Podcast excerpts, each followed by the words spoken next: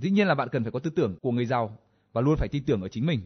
Bạn phải tin tưởng rằng mình có khả năng làm giàu và đáng được hưởng giàu sang phú quý. Bạn có sẵn sàng làm việc 16 giờ một ngày không? Bạn có chịu làm việc một tháng 30 ngày không có ngày nghỉ hay không?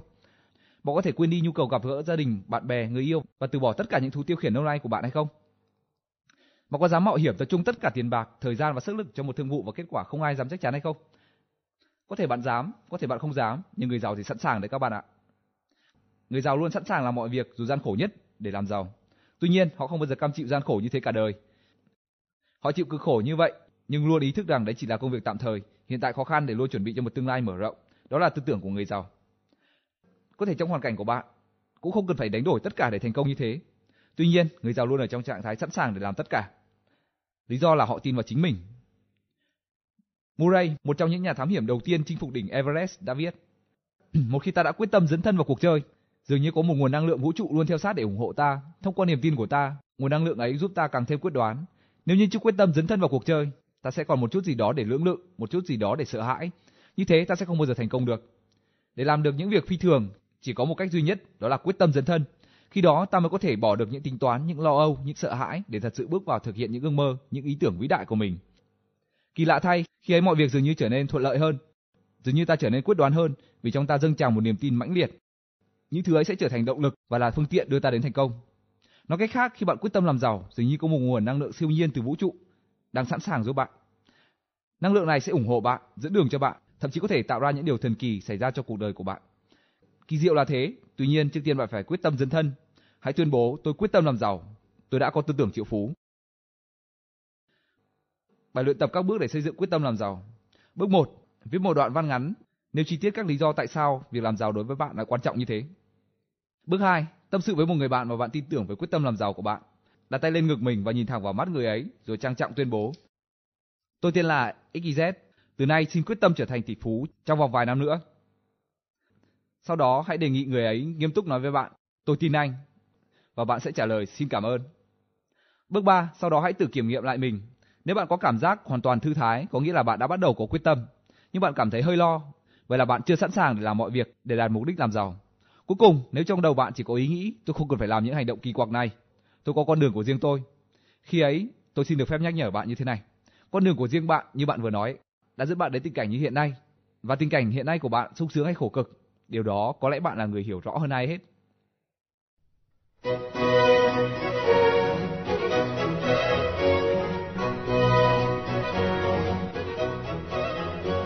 Cách suy nghĩ thứ tư Người giàu có tầm nhìn chiến lược, người nghèo chỉ biết đến những thứ trước mắt. Tôi có một người bạn thân có cùng tư tưởng. Có thể nói anh ta thực sự là một tấm gương cho sự thành đạt. Trong vòng 3 năm, anh ấy đã nâng mức thu nhập của mình từ 250.000 đô lên đến 600 triệu đô một năm. Khi được hỏi về bí quyết thành công, anh ấy trả lời, tất cả đã thay đổi từ khi tôi học được cách nhìn xa trông rộng.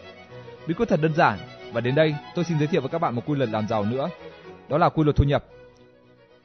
Thu nhập của bạn luôn tương xứng với những giá trị mà bạn đã đầu tư trên thương trường. Xin nhấn mạnh từ giá trị. Có bốn yếu tố tạo nên giá trị của bạn trên thương trường, đó là cung, cầu, chất lượng và số lượng. Trong bốn yếu tố này, quan trọng nhất là số lượng. Số lượng có nghĩa là bạn đã bỏ ra bao nhiêu giá trị để đầu tư. Nói cách khác trong kinh doanh và làm giàu, Giá trị của bạn thể hiện ở việc bạn có ảnh hưởng đến bao nhiêu người.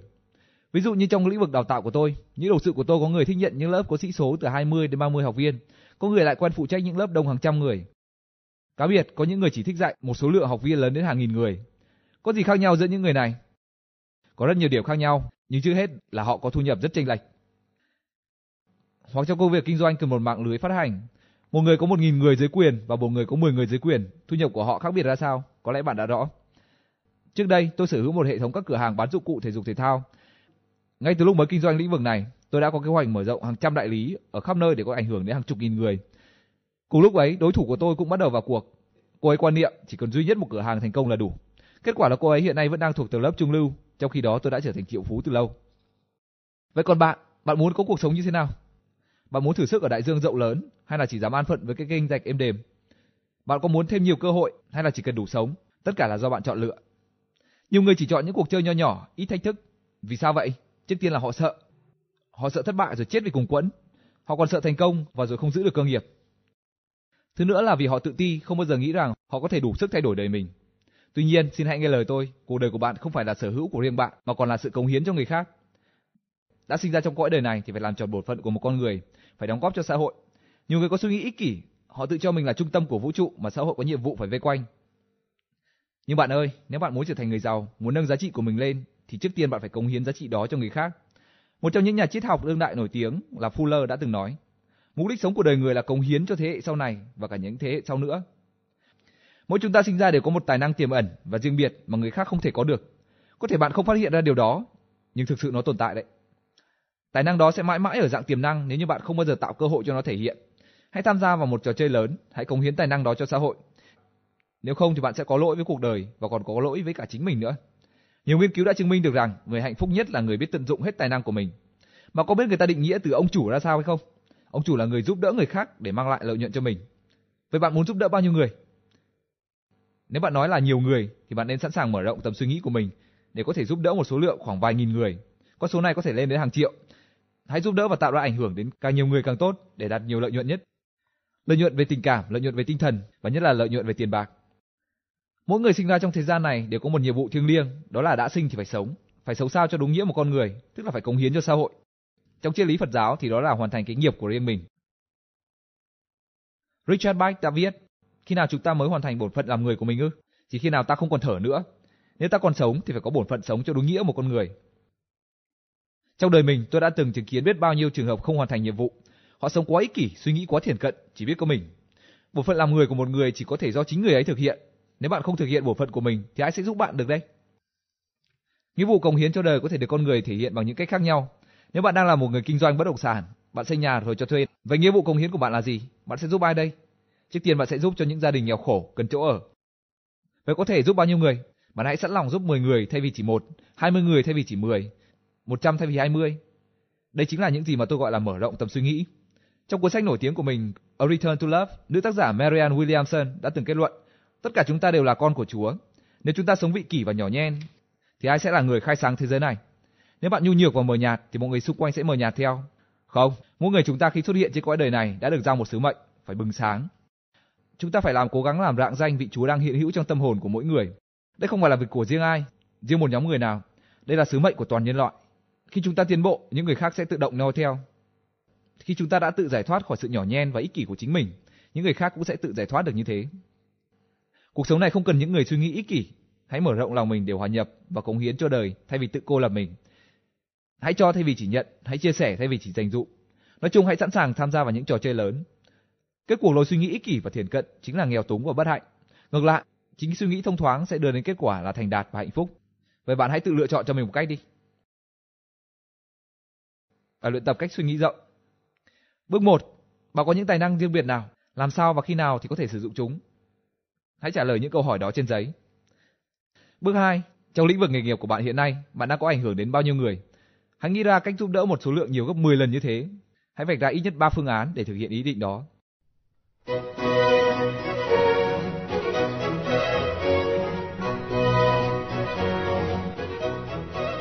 Cách suy nghĩ thứ năm, người giàu chỉ thấy cơ hội, người nghèo chỉ thấy trở ngại, khó khăn.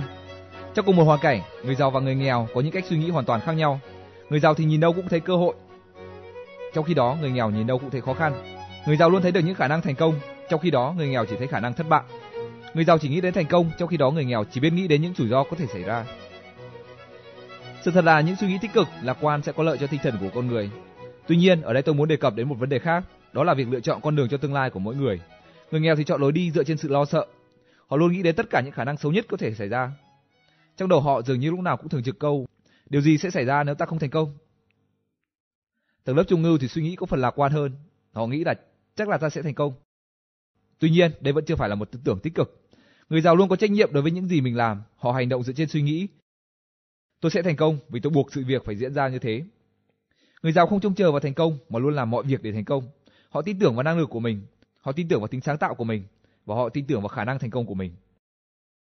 Nói tóm lại, càng muốn thành công thì càng phải mạo hiểm. Mạo hiểm nhưng không hề phiêu lưu. Người giàu luôn thấy được cơ hội thành công nên họ sẵn sàng mạo hiểm. Họ luôn tin rằng nếu không may mắn và bị thất bại đến khánh tận tài sản thì họ vẫn đủ khả năng lấy lại tất cả những gì đã mất. Trong khi đó, người nghèo thì lại nghĩ khác.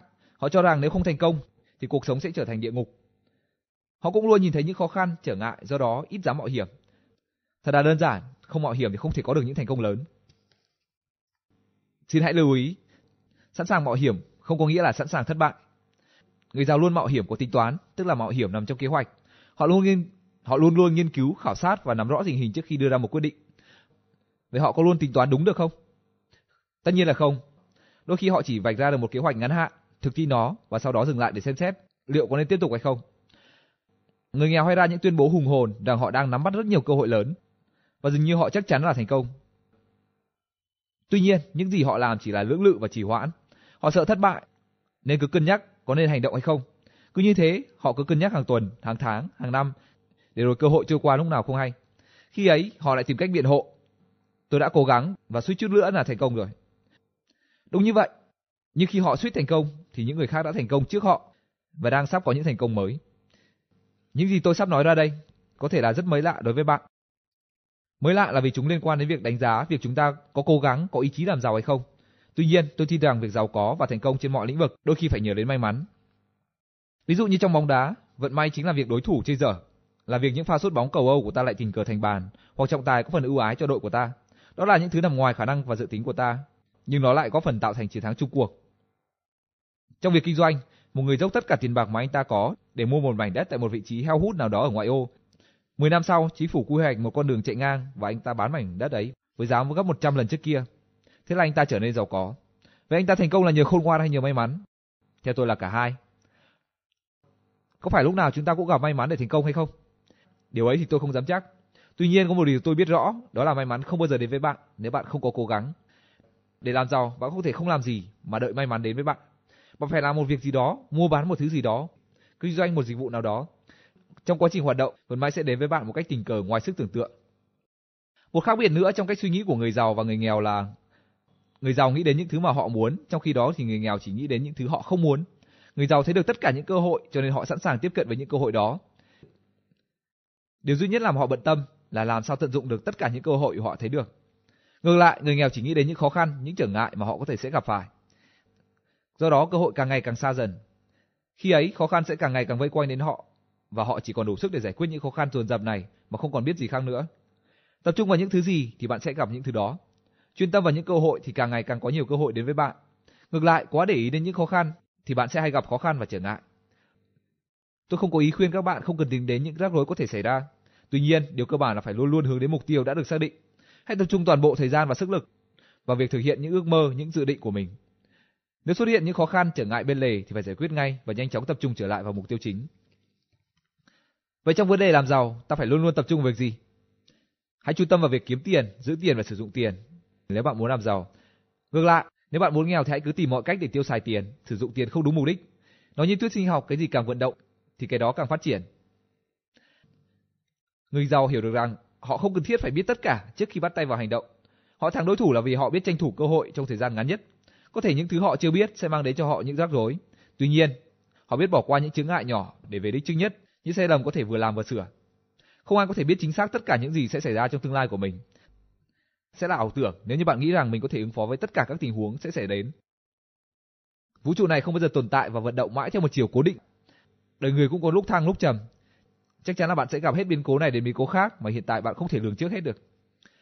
Hãy bước vào cuộc chơi với tất cả những gì bạn đang có. Đừng chờ đợi, đừng chờ đến khi biết tất cả rồi mới hành động. Tôi gọi phương pháp này là phương pháp hành lang. Nghĩa là nếu bạn muốn tìm hiểu một ngôi nhà, ít nhất bạn cũng phải bước vào hành lang của căn nhà ấy. Đừng lên đứng ở ngoài mà ngắm nghía mãi.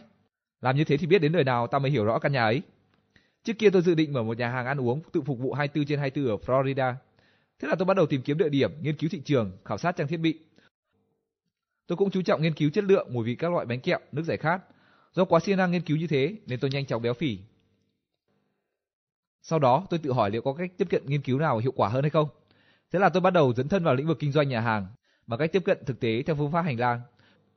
Tôi xin vào làm công việc quét dọn vệ sinh trong một nhà hàng với mục đích nghiên cứu từ bên trong. Phải nói rằng để đưa ra quyết định như thế, tôi đã phải đấu tranh tư tưởng rất nhiều. Tôi đã phải dẹp bỏ lòng tự ái để làm một công việc mà người đời thường cho là thấp kém. Tuy nhiên, tôi đã nhanh chóng làm quen với hoàn cảnh.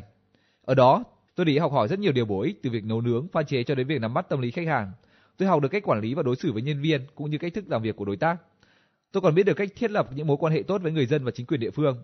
Chỉ sau một thời gian ngắn, tôi đã chiếm được cảm tình của người quản lý. Ông ta nói rằng tôi là một người có năng lực và đề bạt tôi sang công việc ở cuối thu ngân. Tuy nhiên, tôi đã từ chối. Vì sao ư? Tôi đã xác định ngay từ đầu là vào đây để nghiên cứu, học hỏi. Tôi không hề có ý muốn làm việc lâu dài. Đến lúc này, tôi nghĩ rằng mình đã nghiên cứu đủ và đây là lúc dừng lại để thực hiện kế hoạch của mình từ trước. Bạn thấy đấy, thâm nhập vào thực tế của một lĩnh vực kinh doanh sẽ giúp ta có điều kiện nghiên cứu lĩnh vực ấy từ bên trong. Ngoài ra, quá trình thâm nhập đó tùy vào khả năng giao tiếp xã hội, bạn sẽ tạo ra được những mối quan hệ mới với những con người cần thiết cho việc kinh doanh sau này. Cuối cùng, bạn sẽ có cơ hội nhận ra rằng mình còn thiếu những gì để thành công. May mắn nhất là bạn có thể sớm phát hiện ra thật ra lĩnh vực ấy hoàn toàn không thích hợp với mình để kịp thời rút lui ngay từ đầu. Vậy tôi đã được gì sau quá trình làm việc trong nhà hàng ấy? Trước hết tôi nhận ra rằng bản thân mình không thích hợp với không khí sôi động đầy áp lực ở nhà hàng. Đó là lý do tôi từ bỏ ý định kinh doanh lĩnh vực này. Thứ nữa, tôi quen được một người đầu bếp ở đó. Khi tôi nghỉ việc, ông ấy có điện thoại đến và gợi ý rằng có một loại giày thể thao mới sắp tung ra thị trường. Nắm bắt được thông tin quý giá ấy, tôi quyết định mở một cửa hàng bán dụng cụ thể dục thể thao mà mặt hàng chủ lực chính là loại giày đó. Kết quả là như các bạn đã biết, tôi đã thành công. Phương pháp làm giàu của tôi là hành động thắng không hành động. Người giàu luôn tin tưởng rằng một khi đã dấn thân vào cuộc chơi, họ có thể nhanh chóng đưa ra những quyết định khôn ngoan đúng lúc. Khi ấy, sai sót sẽ được điều chỉnh ngay trong quá trình hành động. Người nghèo thì không tự tin vào năng lực của mình. Họ nghĩ rằng trước hết phải biết tất cả trước khi làm một điều gì đó, như thế thì mới có thể thành công. Tuy nhiên, trong kinh doanh thì việc này là không thể. Thương trường là chiến trường, quá cầu toàn sẽ là chậm trễ và để cơ hội rơi vào tay người khác.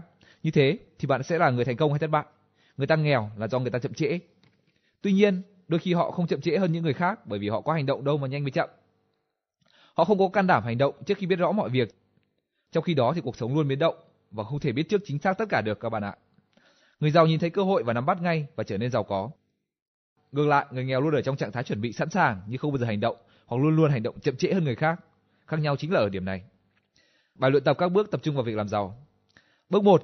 Sau khi xem xét kế hoạch kinh doanh, hãy bắt tay vào hành động ngay bằng tất cả những gì bạn đang có. Nếu có thể, hãy thực hiện kế hoạch kinh doanh của bạn ngay từ lúc này, ngay từ lúc bạn còn đang làm việc cho ai đó hoặc đang hợp tác với ai đó. Hãy nghiên cứu từ trong thực tế giống như tôi đã từng làm.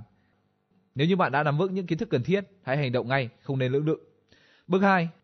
Hãy tập thói quen nhìn sự vật hiện tượng bằng con mắt lạc quan để sống lạc quan.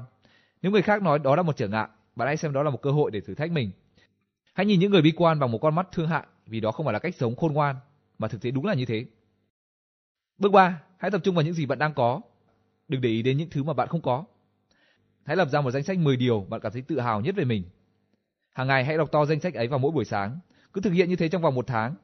Nếu bạn không đặt nặng vấn đề đối với những thứ mình không có, bạn sẽ không phải cần chúng mà vẫn sống bình thường và không phải khổ sở gì với chúng cả.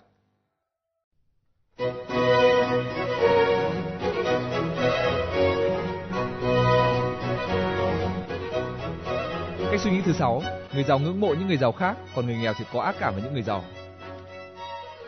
Người nghèo thường hay có những tình cảm thù hằn, ghen ghét đối với những người thành đạt. Họ rất giỏi trong việc xuyên tạc, nói xấu với những ai giàu hơn họ bằng những câu nói như họ chỉ gặp may mà thôi, hoặc nhà giàu thường thất đức. Nếu bạn chỉ nhìn thấy ở người giàu những điểm xấu xa thì bạn không bao giờ trở thành người giàu có được. Làm sao bạn có thể trở thành loại người mà bạn không thích? Người nghèo thường có những thái độ rất vô lý khi nói đến người giàu. Họ làm như thể hoàn cảnh hiện tại của họ là do chính người giàu tạo ra. Họ thường nói, vì sao chúng tôi nghèo à? Đơn giản thôi, chúng tôi không có tiền, là vì tất cả tiền đã vào tay bọn nhà giàu rồi. Đây cũng chính là cách nói biện hộ và đổ lỗi của những nạn nhân tội nghiệp như đã nói ở trên. Thời còn nghèo, hàng ngày tôi đi làm bằng một chiếc xe rẻ tiền và cũ kỹ. Lúc ấy, khi đang lưu thông trên đường, nếu tôi muốn vượt lên trên, người ta sẵn sàng nhường đường. Thời gian sau này, khi tôi đã trở thành triệu phú, tôi sở hữu một chiếc xe sang trọng, đắt tiền. Khi ấy, mọi việc đã thay đổi. Đi đến đâu tôi cũng gặp phải những cái nhìn ghét ghét. Có một lần tôi lái xe vào một khu lao động, ở đó có một đám thanh niên đang tụ tập chơi bóng rổ. Thấy tôi đến họ giả vờ ném bóng vào xe tôi để cố ý làm chảy sơn. Rồi họ vây quanh và hét vào mặt tôi. Cút đi, đồ nhà giàu khốn kiếp. Khi ấy tôi nghĩ rằng có lẽ đây chỉ là một tai nạn ngẫu nhiên, có thể bọn thanh niên ấy là người xấu, hoặc còn trẻ nên chưa nhận thức chính chắn. Tuy nhiên hai tuần sau, tôi lại gặp một tình huống tương tự. Tôi đậu xe ở đầu một con hẻm và đi công việc vài phút. Khi trở lại, tôi thấy mui xe đầy những vết chảy xước, trong khi chiếc xe bình dân khác cũng đậu gần đó, chẳng hề hấn gì cả. Một lần khác, khi đang đi vào một thị trấn nhỏ, tôi đã bị người dân ở đây ném đá vào kính xe. Tôi không hề có ý nói là những người nghèo xấu tính, tuy nhiên trong đầu họ luôn chứa đựng sẵn một định kiến tiêu cực về người giàu. Vì họ nghèo nên họ ghét giàu, hay là chính vì ghét giàu nên họ nghèo? Đâu là nguyên nhân và đâu là kết quả? Để trở thành giàu có, bạn phải bỏ đi những thành kiến không tốt về người giàu. Làm được điều này đòi hỏi nhiều nỗ lực. Việc thay đổi một thói quen là rất khó, bởi vì nó tùy thuộc vào tính khí của bạn. Ai cũng có thể vô tình bị khiêu khích, kể cả tôi. Một lần nọ khi đang xem một chương trình truyền hình phỏng vấn những người thành đạt, Nhân vật chính lần này là diễn viên Hanbury. Cô ta đang nói về một bản hợp đồng trị giá 20 triệu đô với một hãng phim. Han nói rằng tiền bạc đối với cô không quá quan trọng và cô phấn đấu là để nêu gương cho giới phụ nữ. Nghe đến đây tôi cảm thấy bực mình và tự nhủ. Cô ấy làm như tất cả khán giả đều ngu ngốc hay sao? Ai lại không biết cô ấy bỏ tiền ra để thực hiện buổi phỏng vấn này nhằm đánh bóng tên tuổi của mình. Thế đây các bạn ạ, ngay cả tôi, một người đã thống nhuần tư tưởng triệu phú, một người chuyên khuyên bảo người khác hãy bỏ đi những ý nghĩ tiêu cực về người giàu. Vậy mà trong một khoảnh khắc tôi đã có ý nghĩ tiêu cực về người khác bởi vì cô ấy có thu nhập quá cao. Rất may là ngay sau đó tôi đã kịp thời tỉnh táo và tự nhủ. Không, dừng lại ngay, không thể để những tư tưởng nhỏ nhen này làm hoai nố tâm trí của mình được. Rồi tôi gào lên, tốt đấy Harley, cô thật dũng cảm, tấm lòng của cô thật đáng trân trọng và cô xứng đáng với số tiền đấy. Sau đó thì tôi mới cảm thấy nhẹ nhõm và thư thái trở lại. Trong trường hợp trên, bất kể Hanbury có thật sự xem nhẹ đồng tiền hay không thì người sai chính là tôi. Chính những ý nghĩ tiêu cực của tôi không phải xuất phát từ sự thành đạt của Han mà là từ sự giàu có của tôi. Tôi ganh ghét bởi vì tôi không giàu bằng cô ấy. Trong lúc thái độ tiêu cực kỳ lạ ấy xâm nhập vào tâm trí tôi, có lẽ con người ngay thẳng trong tôi đã đi vắng. Tuy nhiên, do từ lâu tôi đã rèn luyện được ý chí khắc phục những tư tưởng xấu, nên tôi đã nhanh chóng bình ổn lại cảm xúc. Những ý nghĩ tiêu cực ấy lập tức bị chấn áp.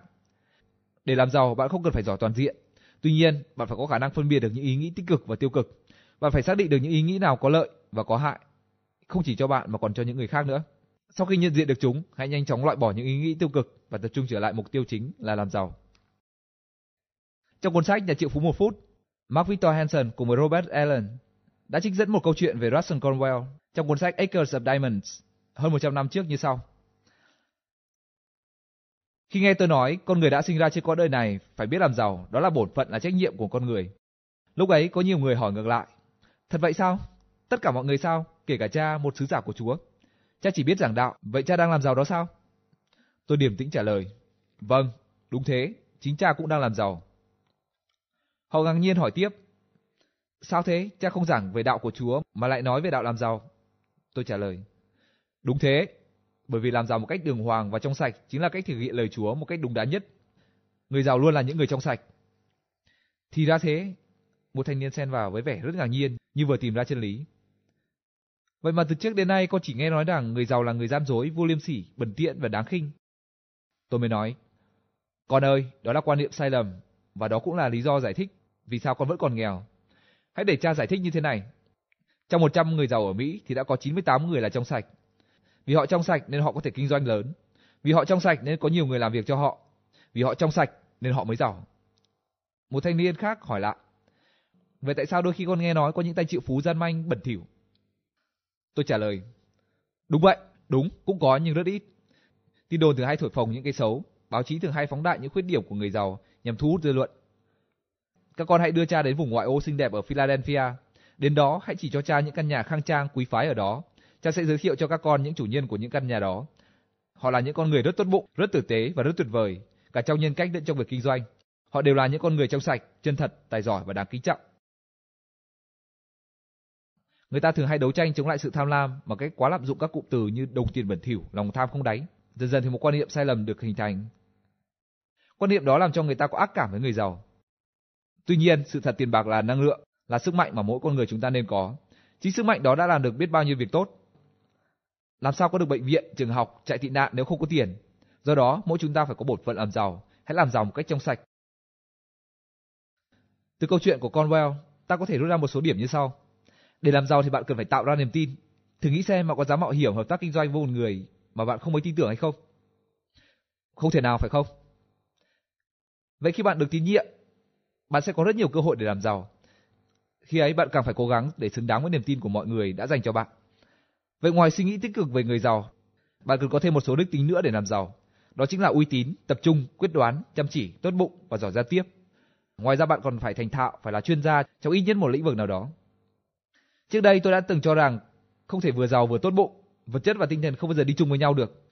Tôi luôn được nghe những mẩu chuyện, những lời nhận xét đầy ác ý về người giàu như tên nhà giàu ấy vừa tham lam vừa độc ác, những đồng tiền dơ bẩn. Tuy nhiên, sau này tôi đã thay đổi tư tưởng. Tôi xem xét lại cuộc sống quá khứ và hiện tại và thấy rằng thực ra người tốt bụng nhất luôn là người giàu nhất. Lúc mới chuyển nhà đến San Diego, tôi rất lo lắng vì không có người quen ở đây. Tôi nghĩ rằng mình sẽ khó mà hòa nhập được với cuộc sống ở nơi đây. Tuy nhiên, hai đứa con của tôi thì ngược lại, chúng nhanh chóng kết bạn với những đứa trẻ hàng xóm và chơi cả ngày ở bên đó. Một lần, tôi sang gọi chúng về ăn trưa, gõ cửa và hồi hộp chờ đợi. Cánh cửa mở ra và một phụ nữ có gương mặt phúc hậu lịch thiệp chào tôi. Cô ta niềm nở mời tôi vào nhà.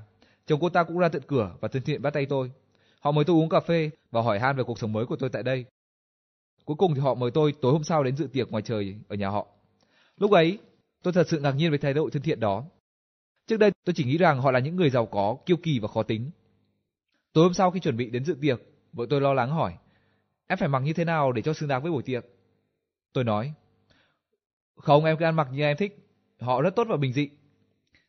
Trong buổi tiệc đó, vợ chồng tôi đã làm quen được với những người bạn mới, hết sức thân thiện và tốt bụng. Họ đều là những người đã thành đạt và là thành viên của một hội từ thiện.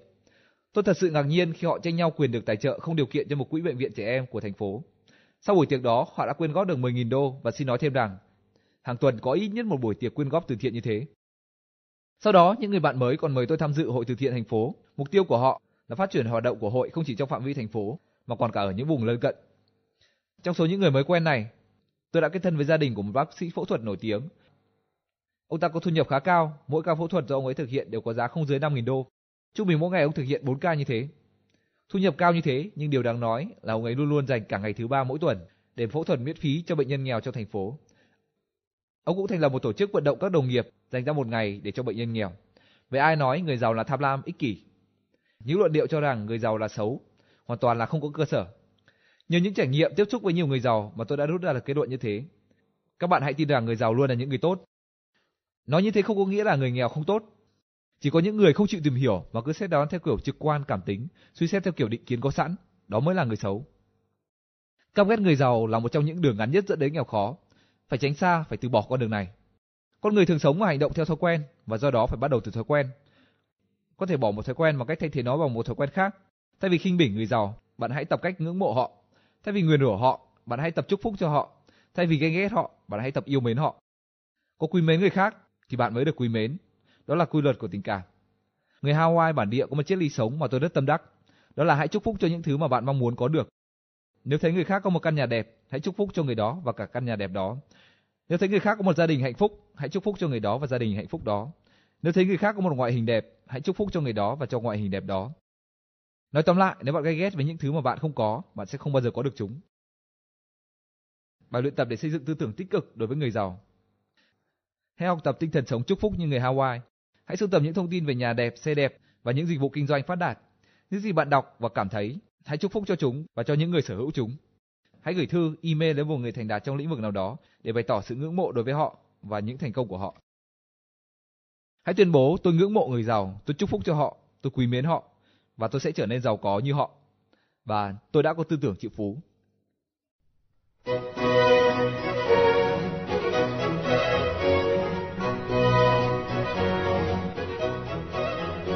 Cách suy nghĩ thứ bảy, người giàu kết thân với những người lạc quan, người nghèo thì làm bạn với những người bi quan và thất bại. Người thành đạt luôn xem những người thành đạt khác là tấm gương tốt để họ nói theo, là mục đích, là động lực để họ phấn đấu. Họ thường nói với chính bản thân mình, người khác làm được thì ta cũng làm được. Người giàu luôn bày tỏ lòng biết ơn với những người đã thành đạt trước đó, những người đã đi trước để lại toàn bộ những tri thức làm giàu để họ học theo. Trong vấn đề làm giàu có những quy luật thành công của người khác để lại, ta chỉ cần áp dụng những quy luật ấy mà không cần phải chứng minh gì nữa. Nói tóm lại, cách nhanh nhất để làm giàu là học hỏi từ chính những người giàu, họ cả tri thức, kinh nghiệm lẫn tư tưởng của họ. Đó chính là tinh thần chung của cuốn sách này. Người nghèo khi nói đến những người thành đạt thường hay đem ra để đánh giá, phê bình, châm biếm và nhất là cố gắng hạ thấp những thành công đó. Họ không biết học cái hay của người giàu mà chỉ cố sức gán cho người giàu những thói xấu. Làm sao bạn có thể học hỏi từ một người mà bạn đánh giá thấp? Mỗi khi được làm quen với một người giàu, tôi luôn cố gắng hòa đồng với người ấy. Tôi muốn thiết lập các mối quan hệ thân thiện với họ, trao đổi, tâm sự với họ. Nói chung là cố gắng tìm ra những điểm tương đồng để đôi bên hòa hợp.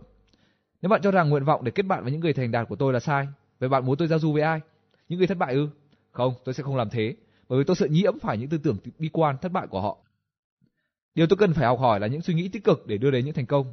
Những suy nghĩ như thế sẽ dễ dàng tìm thấy ở những người đã thành đạt. Đó là lý do vì sao mà tôi thích kết bạn với những người đã thành đạt. Vừa qua trên một chương trình phỏng vấn trực tiếp trên sóng phát thanh, một người phụ nữ đã gọi đến và hỏi: "Tôi là một người lạc quan và luôn có nguyện vọng làm giàu. Tuy nhiên, tôi lấy phải một ông chồng hoàn toàn ngược lại. Vậy tôi phải làm sao để trở nên giàu có? Liệu tôi có phải bỏ anh ấy hay là buộc anh ấy phải thay đổi?" Sau đó tôi còn nhận được nhiều câu hỏi tương tự như tôi phải làm gì nếu người thân của mình luôn bi quan, không những không muốn phấn đấu mà họ còn bắt buộc tôi phải giống như họ. Sau đây là cách trả lời của tôi. Trước hết là đừng bao giờ ép buộc những người thiếu tích cực thay đổi. Đó không phải là nhiệm vụ của bạn. Việc bạn cần làm là cải thiện hoàn cảnh của mình trước đã. Khi đã tiến bộ thì bạn sẽ trở thành tấm gương để họ tự động nói theo. Và lúc đó họ sẽ thành tâm tự nguyện thay đổi. Khi ấy nếu họ cần biết điều gì thì bạn hãy chỉ bảo cho họ. Thứ hai là hãy bình tĩnh, kiên định và luôn giữ đầu óc tỉnh táo. Hãy xem những thái độ trái ngược đó là những môi trường để thử thách lòng kiên định của mình.